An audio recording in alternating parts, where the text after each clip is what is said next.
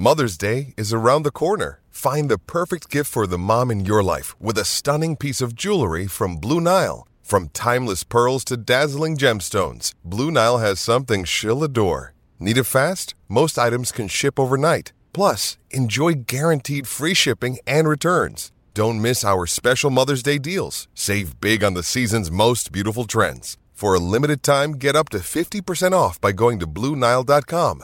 That's BlueNile.com.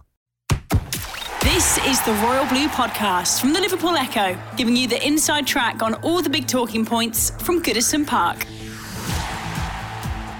Hello, everybody, and welcome back to the Royal Blue Podcast, where we've got another Everton performance to dissect today, but unfortunately, it was not the result that the Blues were looking for on Saturday afternoon. Uh, a 1 1 draw with Burnley at Turf Moor to a very early Robbie Brady goal being cancelled out by Dominic Calvert Lewin just before half time. Uh, I'm your host, Adam Jones, today joined by Dave Prentice, Connor O'Neill, and Gav Buckland. But Preno, we'll start with you on and frustrating, disappointing. You know, there's they're the words that spring to my mind when I think of that match. What were what was your take on it? Uh, I'd agree entirely. Um, I'm trying to be give it some perspective here because uh, I had the misfortune to listen to some of the uh, the local radio phone-ins immediately after uh, the final whistle on Saturday, and it's fair to say uh, the result and performance was not well received by the uh, well certainly the radio listening Everton fan base.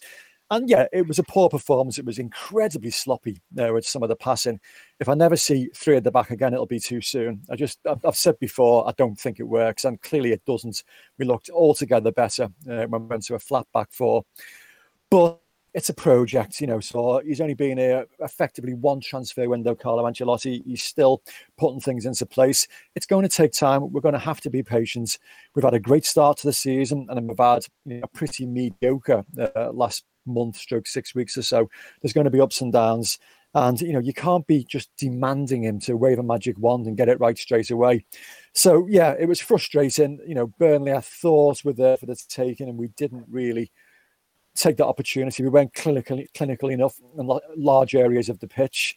But let's not get too hung up about it. Let's just, you know, give it a sense of perspective and settle down. But yeah, it was it was rubbish. it was um, it was sloppy. It was poor. It was frustrating couple of flashes of you know here and there, uh, you know, notably for opportunities created for Dominic Calvert-Lewin, but overall it was a it was a very very disappointing afternoon. Mm. Gav, I know you went on Friday's podcast, but uh, in that podcast we talked a lot about the need for Everton to make a great great start to this game. You know, come out to the block, blocks flying, really take it to Burnley in the opening few minutes of the game. So it was probably no surprise to anybody. The three minutes into the game, uh, yeah, one 0 down, thanks to as Preno says, a bit of a a bit of sloppy play. Yeah, it's what you don't want, isn't it? Really, um, it was sloppy. It was sort of typical of our first twenty minutes or so, and you're on the back foot straight then, aren't you? Um, and it was, yeah, it was it was just a poor goal. But as I say, it was just the first first twenty minutes. I thought we were poor, but then certainly at the back we got to grips with things. So I can only echo Preno's thoughts again that you know the I know we say Carlos had time time to you know not had time enough to sort things out which to get, but you know you don't have to be a three-time Champions League winner to realise that three at the back's just not working for us, isn't it? Really at the moment, mm. and um, and hasn't really worked for us while we've used it. So I'm not sure not sure whether Carlo is beyond criticism in all of this, by the way. And you certainly at fault on Saturday, I felt. Not for the first time over the last month for picking what I effectively thought was the wrong formation, probably with the wrong players. Mm. Well, Connor, let's dive into that. I mean, five at the back was chosen again. Uh, I think team selection caused a little bit of a surprise before kick-off. You know, Fabian Delph was chosen at wing back. No Niels Nkounkou uh, in the squad at all yet again. Uh, did the did the injury almost come as a blessing in disguise because it allowed Everton to change their setup? And as Gav rightly says, I think Everton looked a little bit more solid for that uh, for the rest of the match. Well, I think they looked at different teams, didn't they, after the injury? I think it, it somewhat sparked them into life. Um, but no, I, I, agree with what Gav said there. I think to echo what he said about Carlo, I think, you know, while it's it's easy to say Carlo's only been in for, you know, a year, etc., I think the last couple of weeks he's got to take on the chin himself because all see three doesn't work. You know, we, we were all surprised that you know Niels Nkounkou's omission from the lead squad. So for, to not be there on, on Saturday was even more surprising. Then after you know twenty odd minutes, Fabian Delph pulls up and it's you know you're putting a centre back who's played at right back so far this year to left back, and it just it, it just feels a bit like Carlo's at the minute he's putting a lot of you know round pegs and, and square holes when know, quite simply, he could be putting round pegs in round holes if he if he picks a, a, a, the formation or a squad that you know covers all areas. And I think you know ultimately, I think that the, the injury did come as a bit of a blessing in disguise for Everton because they, they were a different team. But you can't start the any Premier League any Premier League match the way we did in that first twenty minutes and expect to come away with anything matter who you're playing. Fortunately for Everton, I think the fact that they were playing Burnley helped them massively because you know, like like the guys alluded to on Friday's pod, they were there for the taking and they're not the best team you know, another another team of you know more caliber could have really put Evans to sword in the first 20 minutes because it was that poor. So I think that the big question, you know, ultimately is Carl probably did get away one get away with one by Fabian picking up a, an injury, but you know it's got to be better. It's got to be better soon because I know, like Penal today, we had to have a really good start, but the last few weeks have been quite worrying. I think for for all Evertonians because you know something somewhere is just not quite right. Mm. Preno, before the game on Friday, Carlo Ancelotti was saying that playing five at the back or three at the back, whichever whichever you prefer. He was saying that was an emergency solution to uh, Everton's you know injury worries in defence, but he had the tools there to not have to play five at the back. It was certainly his choice to play five at the back rather than four at the back. Why do you think he keeps persisting with it? I don't know. I've not heard a, a coherent explanation as to why it will help us. Um, we probably do have the central defensive personnel available, you know, sort of play that system. But we don't have the uh, the personnel in the wider areas, presumably the more important areas. Uh, Fabian Delph is very much, uh, as Connor said, one of those uh, square pegs in round holes. He's a left back, even though he has played in that position before in his career. Um, but that was what we ended up doing anyway, you know, so moving Ben Godfrey across there and did particularly well, I thought, in the circumstances. Um, so no, I, I, don't get it. I mean, the, the, whole three at the back thing just like leaves me a little bit uneasy. I don't see what it gives us. I don't see, you know, sort of what it helps to create. And okay, it's an emergency, but we've proved that you know we can overcome that emergency without having to use that system. I mean, we did for an hour on Saturday and looked altogether better for it. Uh, you know, so hopefully that'll be the emergency solution dispensed with now, and uh, we will see a flat back four, and we'll see possibly people who are slightly more suited, you know, to the system. Jonjoe Kenny, you know, so playing in a fullback position. You know, he's had a full season in the Bundesliga. I don't know quite why he's being ignored so comprehensively. Uh, has he been stinking the gaff house on the training ground? We just don't know. Um, but no, I'm, I'm not a fan of three at the back at all. I just don't think it gives us anything uh, positive or anything, you know, solid to work on. Uh, and hopefully it's just a short-lived experiment which is now being ended. Mm. I think so to devil, devil's advocate, Gav. I think for me in those opening twenty minutes or so, the main issue that Everton had wasn't really a system problem for me. It was you know that sloppy play, Alan giving the ball away, which led to the goal. Uh, I think he gave the ball away a couple of occasions in those first twenty minutes. I think don't think Doucouré was particularly comfortable on the ball either. You know, it's those individual mistakes in front of the back four that were putting Everton under pressure. What back five? Sorry, that were putting Everton under pressure. Really, wasn't it? Yeah, yeah, no, I agree. And and to fair to, to Allan, he sort of got over that. What I like about Alan, even if he's in the stink in the gaff house, he'll he'll find a way of getting himself into the game. Doucouré was slightly different. Yeah, I get that, but it's for all the remaining seventy minutes, isn't it? That's the thing. I mean, I felt that they played down, played the channel, and our left back, left hand side a lot. Burnley um, using the long ball, and uh, I, what what what puzzled me about Saturday, and you alluded to it then about Carlo saying that you, it's emergency measure, blah blah blah. Well, if that system's that important, then why didn't you have Nkounkou on the bench? So if Delphi's just an injury waiting to happen, as you know, why do you just retain the system then, Carlo? If that's that important to you, why did he was he was forcing himself to change system by not having on Nkounkou on the bench, which begs the question: Well, why have you got the system in the first place? And uh, you know when it was that was just really frustrating thing about about it for me. On you know, a couple of Fridays ago, we were picking who we play left in a, a three-four-three. Yeah. And the two players we said should not play left is Iwobi and Delph. I think Preno said you said play Delph for fullback, but not a yeah. left back oh, because it's just too too energetic and getting up and down. And Carl, all due respect, you know, if we could see that two or three weeks ago, all of us Mm. You know, I, I, can't see why Carlo, with all his football intelligence and knowledge, can't see the same thing. And I, and that puzzled me on Saturday. I didn't understand why Nkounkou wasn't on the bench. Mm. To be fair, uh, yeah, and you are right. I mean, after after the first twenty minutes, we were okay, okay, but we're playing Burnley here. We're not playing one of the better teams that we have got upcoming over the next month. And uh, you get the impression they were made up with the draw. Um, it was just another missed opportunity, and uh, I just felt totally frustrated after mm. after 70 minutes. Just felt like switching it off. it, was, it was just like you know, it was going nowhere, and it was just a frustrating afternoon with only one or two moments of uh, positivity. I thought Godfrey played really well. Mm. I mean, he must, he must, he must. Uh, you know, he's looking more one of our more valuable players at the moment. To be fair, and uh, I thought he had a good game. Uh, and there's one or two other performances, but apart from apart from that, was all a bit all a bit flat, wasn't it? Mm. Connor, we've spoke about Delph. What what do you do about Fabian Delph now? It's another injury for him. Looks like looks like a hamstring injury. It looks, you know, if it's if it's serious, it could keep him out for a few weeks. I mean, that was only his second Premier League start of the season already. You know, what do you do with him?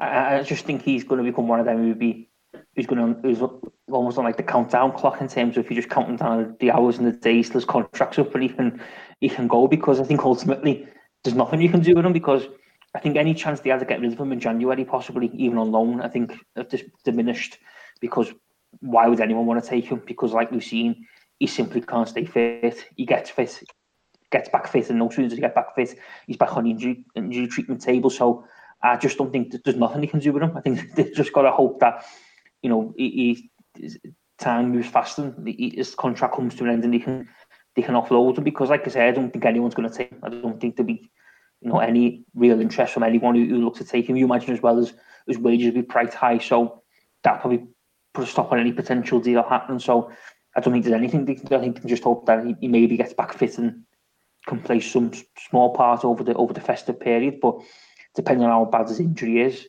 he might not feature at all. So it, it does, it, just, it's just frustrating. I think the whole, the whole of of Saturday was frustrating from you know the team news dropping, looking at the subs bench, looking to way we, started the formation, Delph getting injured. Then you know that second half where you're thinking let's just try and kick on here and just move up one gear, not even go through the gears, just move up one gear and, and really take the Burnley. And it just never really happened. And I think, you know, ultimately Fabian Delph's injury summed up what's been a pretty pretty frustrating few weeks for all Evertonians across across the world.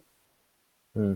I have to say, Preno, I felt personally a little bit sorry for Delph uh, when he got injured. He seems to just be in a bit of a run of bad luck, doesn't he, in terms of injuries and you know breaking into the Everton team. Yeah, I, I understand that sympathy. You know, the, the guy doesn't want to get injured. God, you know, he is absolutely trying, you know, sort to get a consistent run together. And you know, he was he was energetic and he was getting about the pitch, and you know, he was trying to make things happen, which is how the hamstring went. But you know, I'm just looking at his career stats now, and you know, he doesn't play much football and hasn't throughout his career, to be honest. Um, I mean, Aston Villa, six years there, 112 league appearances in that time. Um, Manchester City, four years, and I know Pep Guardiola spoke very, very highly of him but 57 league appearances in that time. So City were able, I suppose, to use him as an emergency measure, maybe, you know, so bring him in every now and then, and then, you know, sort of bring bring him out again. You know, we can't really do that at the moment, you know, so we need players that you can rely on a little bit more than that. Um, and it's not his fault, but it looks that, you know, you can't really rely on him long term. He's 31 now as well, you know, so is, is, is he going to get any less injury prone phrase, but it's true. You know, he does pick up injuries all the time, and the suggestion is probably not. So I think we are literally going to have to just you know sort of use him as and when we can, as you know, so maybe a a substitute, you know, who can come on in games and you know, so play twenty minutes here, half an hour there when necessary, because he's not really shown that he can play week in, week out. Unfortunately, it sounds harsh, but yeah, you know, and I do have absolute sympathy for the lads, but yeah, the record goes against him, unfortunately. Mm.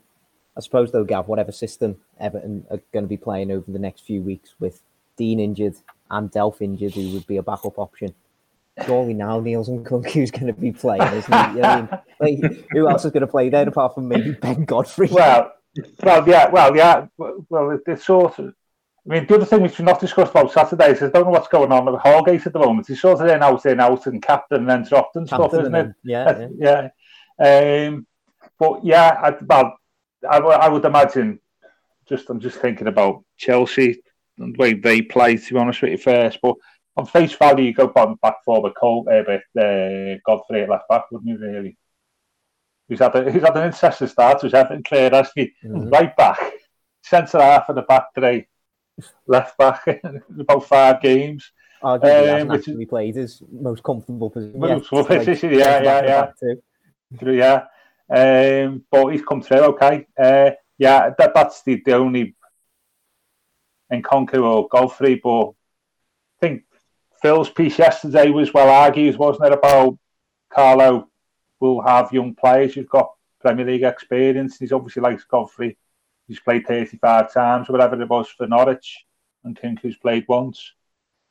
So you get the impression if you were going for a left back, you seen, seen what we saw on Saturday, and on Nkounkou, on Nkounkou's uh, only appearance, I think Godfrey may get, get the shirt on uh, on Saturday. Play in a back four, though, not a back, back three the Royal Blue podcast from the Liverpool Echo. When you need mealtime inspiration, it's worth shopping Kroger, where you'll find over 30,000 mouthwatering choices that excite your inner foodie. And no matter what tasty choice you make, you'll enjoy our everyday low prices, plus extra ways to save, like digital coupons worth over $600 each week. You can also save up to $1 off per gallon at the pump with fuel points. More savings and more inspiring flavors make shopping Kroger worth it every time. Kroger, fresh for everyone. Fuel restrictions apply. Well, Connor, we've talked a lot about the defence. Let's go to the other end of the pitch. James Rodriguez, uh, he's he's been in the news, I'd say, uh, this morning. We'll uh, we'll go on to Gabby Agbonlahor's comments in a minute, but I just wondered what you thought of Rodriguez's performance because I came out of that game thinking to myself, he got much more involved than we've seen over the last couple of weeks. Could have had a goal, really should have had an assist as well. You know, I thought it was a, it was a quite promising display from him. I, I agree. I thought his best performances for for a good number of weeks. I thought, you know, he, he looked great. He looked, you know, he, he looked a threat. Um, like you say, he should have had an assist. I mean, at first, I, I thought Sigurdsson's chance it was a good save. When I seen it live, I thought, oh, you know, he's done well there, hope. But then when you watch the, you know, the numerous replays, you, you're just thinking, how's he? He's literally put it in one place where the goalie's to save it. the whole game's waiting for. Um, but yeah, I thought he done. I thought he done well. It was one of his. Best. I thought it was actually kind of it was it was a real positive to see him play the way he did because things didn't go for him. Um, we didn't really get the ball to him in, in areas at times where he can actually hurt the opposition. Um, but I thought in general, I thought he has a really solid solid display, and I think you know it, it bodes well for, for the next couple of weeks because obviously you know it's going to be quite tough in some of the games we've got to come against some of the best the best teams.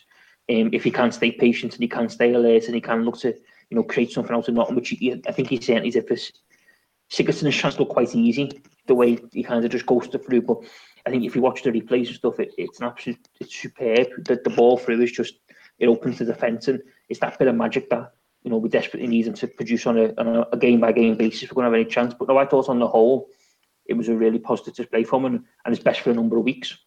Mm. You agree with that, Preno? How did, how did you see Rodriguez's game? Yeah, um, that that problem he had uh, a growing problem, um, and around the same time that he was making you know trips across to South America on international duty, that appears to be behind him now because he did look a little bit jaded uh, during that period, and he looked brighter. Yeah, he looked more at it. I mean, apart from that, that was an exquisite pass that he played through. And if Sigurdsson had have scored it, people would have been raving about it afterwards. You know, the the creativity, the vision, the ability to give it just the right amount of weight. It was exactly what you know we were crying out for. But he also had a couple of efforts himself as well. I mean, it was a great save from Pope with the one that he tried to bend inside the uh, the post. So yeah, he's looking more like the James that we saw in the first uh, few weeks of the season. So that's pro- promising. It's very positive. I mean, uh, you know, people claiming that you know he's being found out now. People know how to you know sort of close him down. It's absolute nonsense. You know, so he's he's had a stellar career. You don't get found out. You know, so and have a career like he's had. How old is he? Twenty nine. And you know, they've just found him out now. Absolute yeah. nonsense. Um, so now he, he, he looked bright, and that, that's quite promising, quite reassuring because Richarlison on the other flank had one of those odd games, you know, where absolute moments of, you know, penetrating genius, you know, so for the assist for Dominic Calvert Lewin's goal.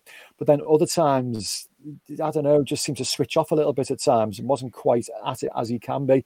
Uh, but no, James was doing it on the other flank. So yeah, you know, positive signs, and there were positives on Saturday. Not many, albeit, but yeah, you know, that that was one certainly James' performance. Mm.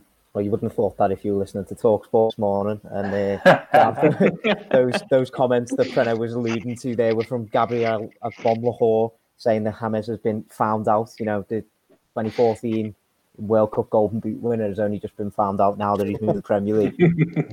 that, that that doesn't particularly make sense to me. But uh, mentioned the English weather as well. He's getting too cold in England, despite the fact yeah. that he's been in Munich over the winter. So yeah, yeah. So Bavaria's not renowned for its uh, tropical climate, is it? Exactly. Yeah. so th- those comments don't necessarily wash well with me, and they haven't really washed well with a lot of Everton fans today, and quite understandable, isn't it? Um, yeah, I mean the Munich thing is, or oh, whatever it is, yeah, yeah, okay. But I think if you intend, I'm not going to. The other bit is about being found out. Obviously, as a player, you know, he's been a top player and still is. But whether you say people know now, when he first came over here, first few games of the season, people are saying what system Evan going to play, how are you going to fit in and stuff. So he was able to take advantage of that, I would say, in terms of how Ancelotti would employ him in a 4 3 3 compared to the other members of the, forward line, and even in the 3 4 3, the same. So I wouldn't say found out, but people now have got a greater understanding of what is I was going to say skill set, but I mean, people obviously watch loads of games or uh, of the role that he plays and how he's adapted to the English game. And and I think I'll get the argument say, well, like teams are more prepared to play against him now than what they were in September because we've seen how he plays for an Everton system. So that's what I would say. I wouldn't say he's been found out as an individual. Oh yeah, if you kick him in the backside, uh, you know, the sixty seconds, he doesn't want to know all that type of stuff. I don't, I don't, I don't get that. Don't agree with that. But in terms of how does James Rodriguez play within the Everton system, and can we counter that? People are better prepared for it now than what they were in September. Mm. And it's up to us now, isn't it, to, to, to vary things and to adapt to ensure that you know uh, we we make the most of most of his ability. Mm. Um, so I, I would I'd understand that argument, but I don't understand the argument of yeah yeah he's been found out you know, format. Yeah, no, I don't get that at all. If people look at the website, David Alexander Hughes has done a very spirited statistical defense of uh, James Rodriguez, and it just explodes Gabriel Blanc um, argument entirely. I think over the last three games, he says he's um, created 14. Um, what's the actual phrase? Oh, it's uh, like chance creating, you know, sort of incidents, whatever. But yeah. basically, you know, sort of 14 significant interventions, which uh, is only three shy, uh, three short of what he did in his first three league games of this season when we were all absolutely raving about him. But perhaps, like most notably of all, uh, Burnley on Saturday, he actually touched the ball 73 times, which is more than he has all season. So it suggests that he is involved, you know, so a lot more. He's had his little lull. He's had that jaded period uh, that we talked about, you know, when he was flying backwards and forwards across the Atlantic, and he was nursing um, a groin problem, and he looks like he's uh, you know back at it again, and he'll be needed, you know, because we've got some very very testing fixtures coming up uh, in the next few uh, few weeks. But to me, you know, he's not nothing to worry about at the moment. No, no, I, I, I agree. Yeah, we've got bigger worries to uh, concern yeah. ourselves with with the team, haven't we? Mm. Yeah. Connor, do you think the side were maybe a little bit complacent about James Rodriguez when he first joined Everton in the summer? Do you think teams were maybe thinking to themselves, "Oh, he hasn't really, he hasn't really played much at Real Madrid recently. You know, he might take a bit of time to get into the swing of things." And you know, he obviously proved proved them very, very wrong at the start of the season, didn't he? Yeah, I think there was because I think there was a bit of a false media narrative kind of created around James Rodriguez and his, his arrival at Everton. You know, I don't think from any of any of those guys. I mean, I was absolutely buzzing when we signed him. I thought, you know, it was fantastic. He was a, you know, what you call a proper, a proper golden boy, wasn't? You know, Real Madrid, Bayern Munich, you know, World Cup golden boot. But I think, you know, there was a lot of kinds of stuff in the, in the national media in terms of, oh, you know, it, it, it shows how far he's dropped. You know, he's never done nothing since he, you know, the World Cup. He was a bit of a six-week wonder. He's, he's lived off that, etc. But I, I, think because of that, people kind of found a false lot of like, oh, he's probably just there for a bit of a payday off Everton. You know, they've they've been the ones who've been stupid enough to fall to fall for the CV, etc. But I think you know after half an hour in Spurs in the first game of the season, when he you know he just strolled around like the White Hart Lane pitch like he owns it. He'd been playing in the Premier League for years. People kind of thought, oh no, actually this lad is a player and he has got something about him. And you know, if he just get the arm around his shoulder, that's Carlos certainly gives him.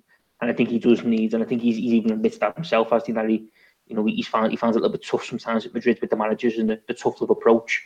Uh, he, he can shine, and I think I think everyone was just genuinely taken back by how good he was in the first couple of weeks, and he kind of didn't have a position, did he? And he was cutting inside, and you know, I don't know how many times the core teams out in the first six or seven games with that crossfield kind of switch to Lucas Digne that just seemed to come off every time he done it without fail. Um, but I think what Gav said earlier about you know teams are maybe trying to stop him now. I think that's just football. That's the way football evolves, isn't it? I think you know teams you, you, you do something for a couple. I think you look at Sheffield United now, for instance. You know, last year they blew teams away for the first sort of six months playing three at the back and the way they set up. Now they're still trying to play that, but everyone knows how to play against them and, and they're struggling as a result. I think the big test now for Everton is they, they've got to get Rodriguez in the game and get him in the game there. He's waiting for opposition without them getting too stifled and, and too shut out. And that's the next test now for him. But you know, he's class playing. There's no doubt that he'll, he'll, he'll produce more more goods for Everton this season than, than, than anyone. And I think, you know, like the guy Gavin both said, we've got bigger problems to worry about than, than James Rodriguez potentially being found out, which is just ludicrous. I mean, Gabby has played more Premier League football than me, but I don't think I don't think any someone should be listening to that type of opinion if I'm being honest. well, Preno, while we're sticking with some uh, positives, uh, Yerry Mina back in the side against Burnley. I thought he had a pretty good game, considering. Yeah, it was it was the good Yerry, wasn't it? That we're uh, we're used to seeing good good Yerry and bad Yerry. um, you want a bit of consistency now, and I suppose you're only going to get that consistency if a you played regularly and b you played in a you know a regular system. Uh, players at the back need to be comfortable uh, with what they're playing. I mean, it's it's no coincidence the best defenses tend to be you know the same four players that you can rattle out and the same goalkeeper uh, they have a familiarity with everybody's game and they know what they're doing. Uh, they all pull out at the same time. They all hold the line at the same time. And uh, if you're changing it, and uh, okay, we've had to change it, you know, by circumstances. I mean, it was described by Carlo as an emergency measure. Um, but the sooner that we can get back to some degree of consistency of selection at the back there, um, we're going to see better performances out of those players who are selected. And I said last week uh, in the pod that we did, I said that it's up to the players themselves to do that. You know, so if you play regularly, you get picked regularly, which is why Michael Keane has been selected. You know, so all this season, you know, maybe why he had the the armband. You know, because you know Carlo knows he can rely on him. Yeah, he hasn't done that. He's been up and down. He's made a few, you know, high profile mistakes this season that have led to goals. But that was a start. That was a step in the right direction. Um, it's going to be a very, very big test if he keeps his place, you know, this weekend. But he made his debut against Chelsea, didn't he, uh, down at Stamford Bridge last season? Oh, two seasons ago, and, and, looked, you know, so looked decent. So it's up to him, you know. So yeah, he's shown he can do it. Now we need to see consistency from him. Uh, but yeah, you know, to not to deflate the uh, the positive vibe, um, it was it was decent. It was good, Yerry. Long way to continue. Mm. I think Preno raises a good point there, Gav. You know, we've obviously got four very good quality centre backs, I would say, on their day uh, in Mina, Keane, Holgate, and now Godfrey as well. You know, chopping and changing hasn't really seemed worked over the few weeks. You know, we've brought in brought in Mina, dropped Holgate, made Holgate captain, and then dropped him again, and it's just this revolving this revolving system just doesn't seem to be working at the minute. Do you think that you know, as Preno says, a, a little bit of consistency in a back four or a back three? Yeah, we, is, we, uh, we at the start of the season, didn't we? Was it was Keane and Mina the, the opening yeah six, five or six games? Mm. Since then, I don't think we picked the um, the same back three or two or four, whatever, whichever way you look at it.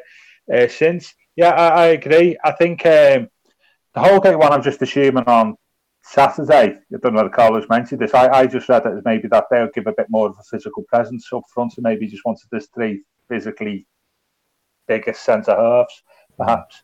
But that's just I, that that sort of sums up the flux to me, as I said alluded to before. As is that like Holgate in, out in, out captain. I think we've had five different captains in five games now, haven't we? Yeah, Michael like Keane, first time. Yeah, yeah, which is just uh, but I, I really don't know what's going on there. I, I know the fact Carlo said the pass. You know, he likes to. You know, he's not averse to passing the, the armbands around, but that to me is is is doesn't sit right with me. And I, I think I think it's that old thing, isn't it? Let's just go back to what we had at the start of the season. Play four three three. You want to go with Mina and Keane. this is two centre halves and keep it like that and go with that rather than all the chopping and changing. Because one thing it's not doing, it's not stopping us conceding goals. You know, it, it's, it's, I mean, the only good thing about Saturday is that we didn't concede two. You know, um, and so I think we should get back to. I think all managers should do that one if they're struggling. Look at what were you doing when you were doing well, which you were at the start of the season, and go back to that. Mm. Which, which I mean, I thought Gomez was a bit in and out on Saturday, but he actually looked a bit more lively than what he has done. To be fair, there was some banal bits, but there was some some really good passing. Um, and we had Gomez, Doucouré, Allen. We've got the front three. You just got to manipulate the fullbacks, but there is there is options there. A fullback, go with that. Mm. Why not? It's as good as anything. Yeah. You know, um, for all this chopping and changing three, four threes and in out, in out, go with that. That, that's mm. to me. But yeah, I think we need a bit more stability defensive wise. And I said several times, haven't we, over the last few weeks? Yeah, year as Preno was saying, Carlo's uh, sort of 12 month anniversary, and we're still no nearer to find out what his best centre half partnership is. And you've got to throw Branthwaite into the mix here, haven't you? Mm. You mentioned yeah. four there, Ad, but we've also got Branthwaite. Yeah, of course. So we, it's not as if we've got short, we've got short shortage of centre halves, we've got no fullbacks. yeah. Which is a story in itself, isn't it, really? Which will, yeah. for another day, that, isn't it, really?